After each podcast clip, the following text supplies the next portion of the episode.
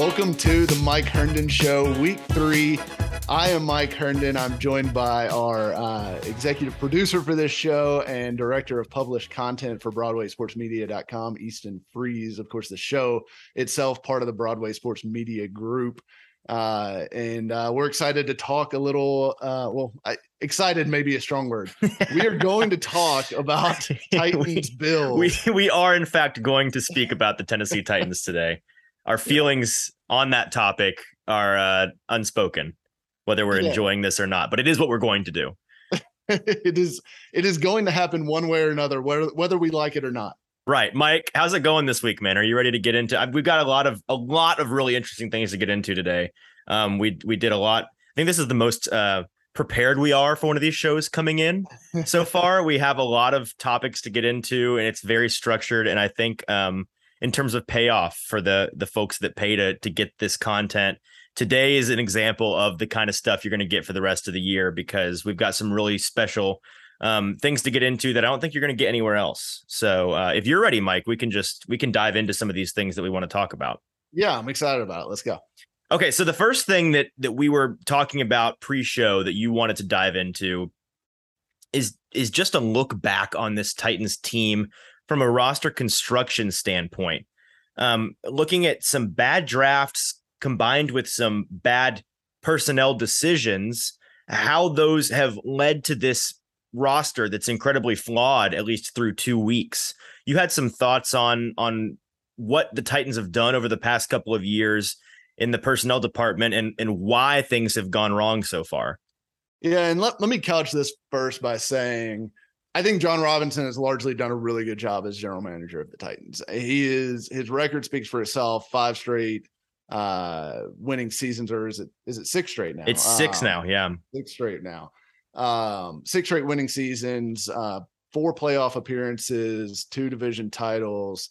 It, that's a really strong record for a guy who came here when when the roster was, you know, literally like Antonio Andrews and Byron Bell and, and guys like that. Who? Yeah, exactly. Yeah. Um, so that that being said, Robinson has had his fair share of misses, and a lot of them extremely obvious and, and public at this point with Isaiah Wilson, and uh, you know, you can go back to Kevin Dodd, you can go back to to Austin Johnson, who you know ended up being an NFL player, but not certainly not worthy of a, a high second round pick that that they took him with. And there are there are certainly other other misses. You know, Rashaan Evans was a miss. Right. Uh, Dawan Taylor was a miss. Like there, there were there are many misses. That that's true of almost all teams. But what you can't have are these drafts where you just get almost nothing. And Mhm. and I think there's two things at play. So you look at, at this 2020 class and the 2021 class. And as of right now, and look, some of these guys are good football players who are currently injured, and and that's just part of it, right? The, the injuries are part of it. But if you look at this list of players, the Titans are getting almost nothing out of any of these guys. Okay.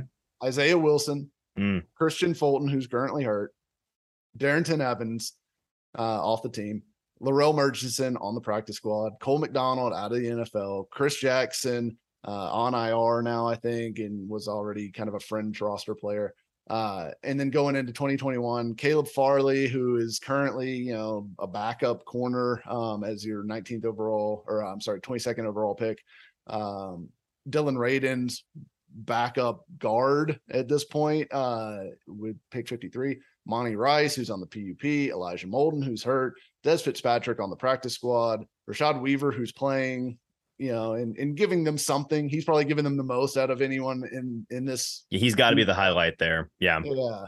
Um, Racey McMath hurt, Brady Breeze out of the NFL. So that is what eight, uh, 14 players selected over two draft classes. And Rashad Weaver, your fourth round defensive end that you took out of uh out of Pitt in 2021 is really the only one that's given you anything so far. Fulton will once he gets back healthy, and it sounds like he may play this week. So uh, you know that that could help a little bit, but still, if you've only got two guys currently producing out of those two draft classes, which should be making up a big core of your roster, that's a major problem. And that's Yep. that's why you're seeing guys being shoved into to roles like you know, Aaron Brewer at left guard, who, you know, probably shouldn't be a starting left guard uh, at the NFL level. He's got to play. You know, rookie Nic- Nicholas Petit Frere has to play right away. He's playing pretty well, but the fact that he's having to play at all is is partially dictated by the fact that they missed on Dillon Radunz. Yep. Uh, the fact that you don't have a great left tackle, uh, you know, option on the roster right now, Dillon Radunz. So you've got all these kind of snowballing effects of these two basically missing draft classes, and then you combine that with, if you look at the list from Jon Robinson's first two classes, so 2016 and 2017, better got- classes. much better classes, much better draft classes, got good NFL players, but for reasons whether correct or incorrect, Right. didn't retain many of these guys. So Jack Conklin, you know, now playing for the Browns. Look, Conklin's hurt all the time. He's hurt all the time, and Yep. I do, I don't think you want to pay him that contract. But the fact that you drafted him and couldn't retain him, like what this team is missing to me are guys that are in their like 26 to 29 year old primes right now. And those would be guys that came from this class. hmm Derrick Henry, Kevin Byard are, are kind of the two guys from this class that, uh, you know, from this 2016 class. And then there's nobody uh, left from the 2017 class that's still on the roster besides Corey Levin, who's gone away and come back multiple times Right. uh, and is you know a very fringe roster guy. Anyways, it, you know you got two guys out of that class, those two classes that are still on the roster at this point. You know, we're six years down the road. Those should be you know your leaders, your your core players. You would like to see them retain some of these guys. And look, I, you know, if you look through the guys that were successes out of those classes, we already mentioned Conklin. Corey Davis was it's he was a bust relative to fifth overall. He's not a bad NFL player. And then he's also been hurt with the Jets. So like I get like you probably didn't want to pay him that contract, but would it be nice to have him right now? Yeah, it, it would. Um Adoree Jackson, same thing. Yeah, he got hurt and was very frustrating that one year. He's been a really good NFL quarter. He's he's been fantastic for the Giants since he got there. And you know, Giants writers are all starting to talk up him as a potential Pro Bowl, all pro kind of corner. So hey, good draft pick. Um, you know, this is the guy that they hoped that he would turn into, but the fact that you didn't retain him is a problem because now you've got Caleb Farley, you've got, you know, Roger McCreary having to play right away as a rookie. You've got issues at corner, you know, and we thought corner might be a strength coming in this Yep. year, and injuries have obviously hurt that. But I saw this on on Twitter just just before we started filming about Adoree Jackson in his last 10 games. Almost 400 coverage snaps, 36 targets, 13 catches, less than 100 yards allowed, one touchdown allowed, an interception, five passes batted down or, or broken up, um, 36% catch rate, and 2.7 yards per target. It's a, it's a stud corner. Yeah, that's crazy. That's that's top of the league stuff, and, and that is eh, he showed that in flashes here too. Like he he had stretches. Uh, I think particularly the end of 2019. That season right before he was hurt, and it was the the end season, right? He was Exactly. he was coming into that year. The talk was okay. You got a cornerback one. What what else do you got? Exactly. And so not being able to retain him, not being able to retain Jonnu Smith, you know, Jonnu Smith Mhm.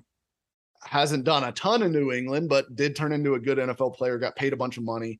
You know, even guys like Jayon Brown, you, you know, I get why they didn't bring him back. David Long kind of supplanted him, but still, you know, these are the kind of guys that that should be making up the core of your roster between those two draft classes that it didn't end up being retained, um, that were good picks. They just didn't end up being resigned. And then the two draft classes where you just seem to miss on almost everyone. That's a lot of missing pieces. I mean, really, you know, Harold Landry from 2018 and then the 2019 class, which we all know is is just chock full of studs. Mhm.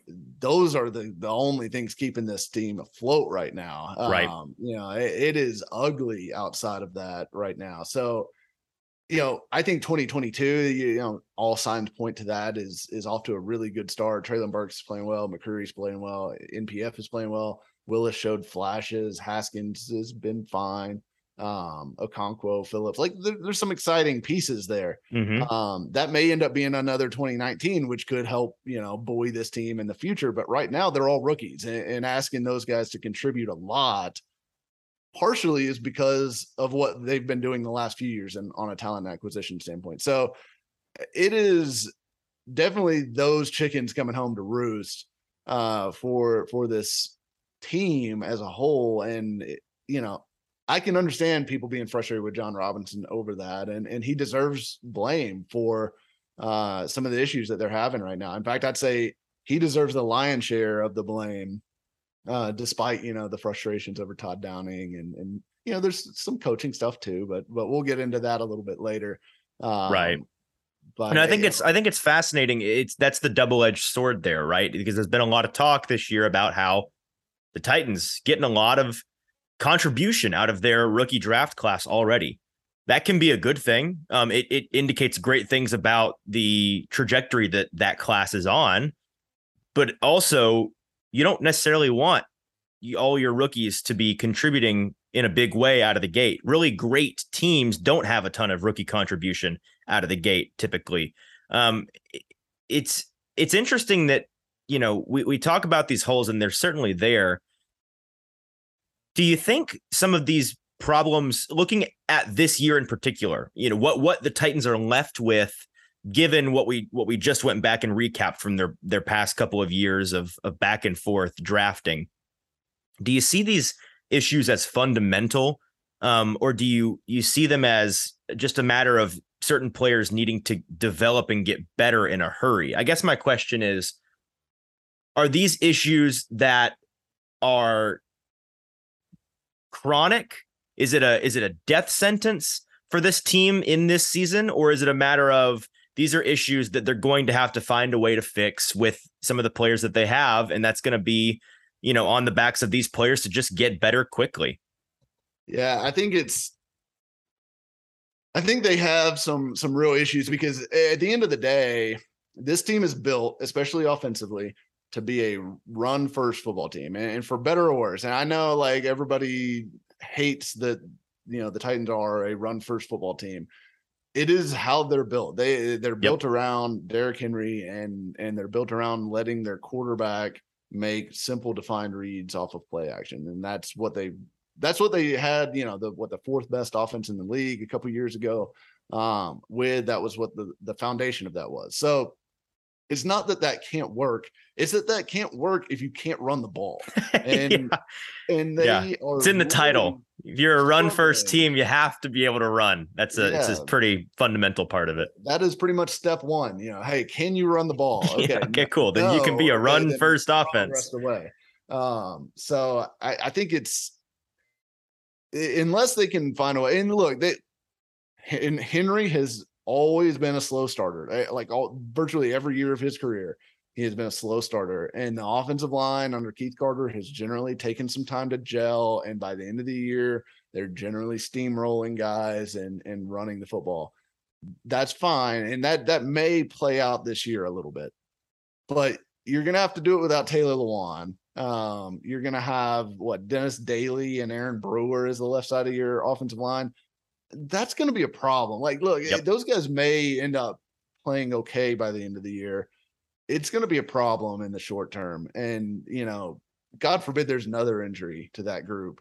They are out of quality options. Um, it will really, they didn't have quality options to begin with. It's Dillon Radunz step on up pretty yeah, much. And, and Radunz is is kind of your last your last uh potential guy you can vestige of hope. Yeah.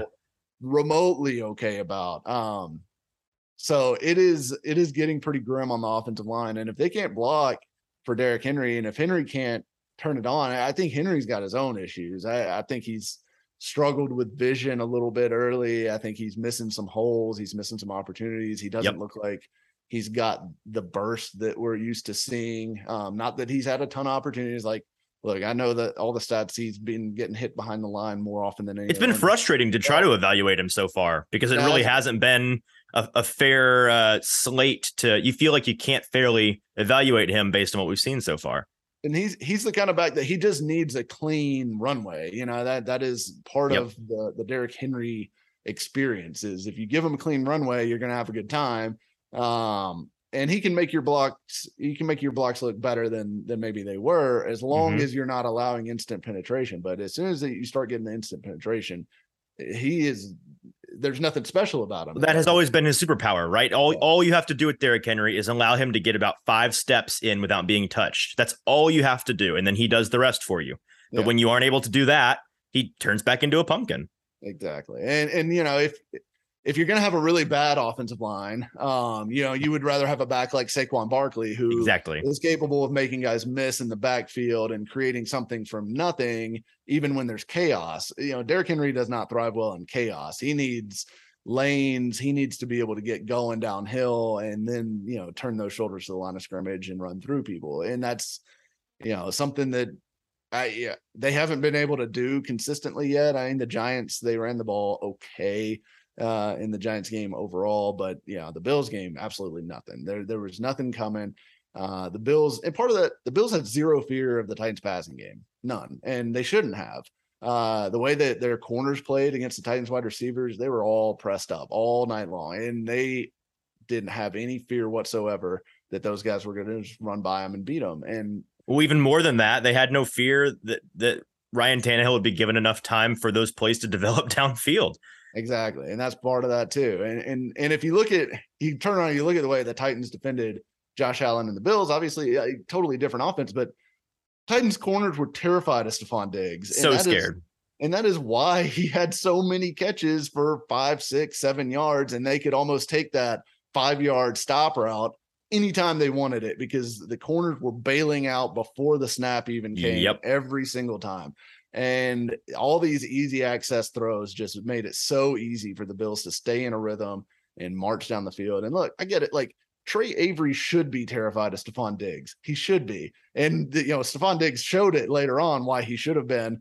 And uh, but you know, look, you, when you don't have the personnel, when you don't have the answers uh to threaten a defense, you know they're able to just pin their ears back and come downhill at everything and and that makes it really hard to play offense yeah um so it's almost one of those things it's a catch 22 like the better you are uh, the harder you are to defend because people are scared of you and they give you all these easy layups uh, that that you can just sit there and take and take and take until you wait for something to break open deep.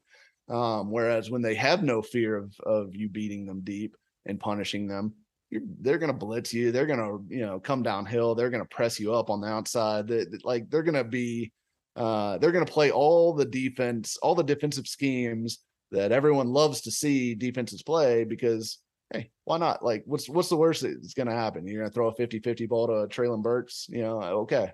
Mm-hmm. Yeah, well, Mike, I want to get into the rest of the, the topics we want to get into today, and we have quite a bit to discuss, a lot of ground to cover. However, if you are listening to this show in podcast form on any of our Broadway Sports Media podcast networks, uh, you know, flagship shows, then this is the end of the road for you, unfortunately. And you need to go to BroadwaySportsMedia.com and become a Broadway Insider to get the full video or audio show available to you. This is a show in its entirety for insiders only. We have a, a ton to talk about. We're about to talk about. Mike thinks that this coaching staff, especially the offensive coaching staff, deserves a little bit more patience than we're giving them. And, and that's a certainly not super popular take right now. And I think you'll be interested to hear his reasoning on that. We're also going to get into whether or not we're overreacting a little bit to this Titans team. And if things had gone a little differently, would we be feeling differently about this this team as a whole? As well as where does the team go from here, both in this season and uh, beyond this season. And then we've got a couple of interesting things to get into with some college football topics that Mike wants to get into at the end of the show before we, of course, end with our mic drop segment where Mike lays out his hottest take of the week before we get out of here. All of that is available to you and more if you become a Broadway Insider today for just 99 cents for your first month. If you use the code INSIDER when you sign up, you can get access to the entirety of the Mike Herndon show, early access to articles, premium articles that are just for insiders. Uh, there's a, a handful of things all laid out for you on the site that you can check out only if you're a Broadway insider. So go go become one. It's just the cost of a a trip to Starbucks a month to get all of this great stuff, and it helps us keep the lights on. So we appreciate you guys. For those of you listening on podcast, we will see you next week.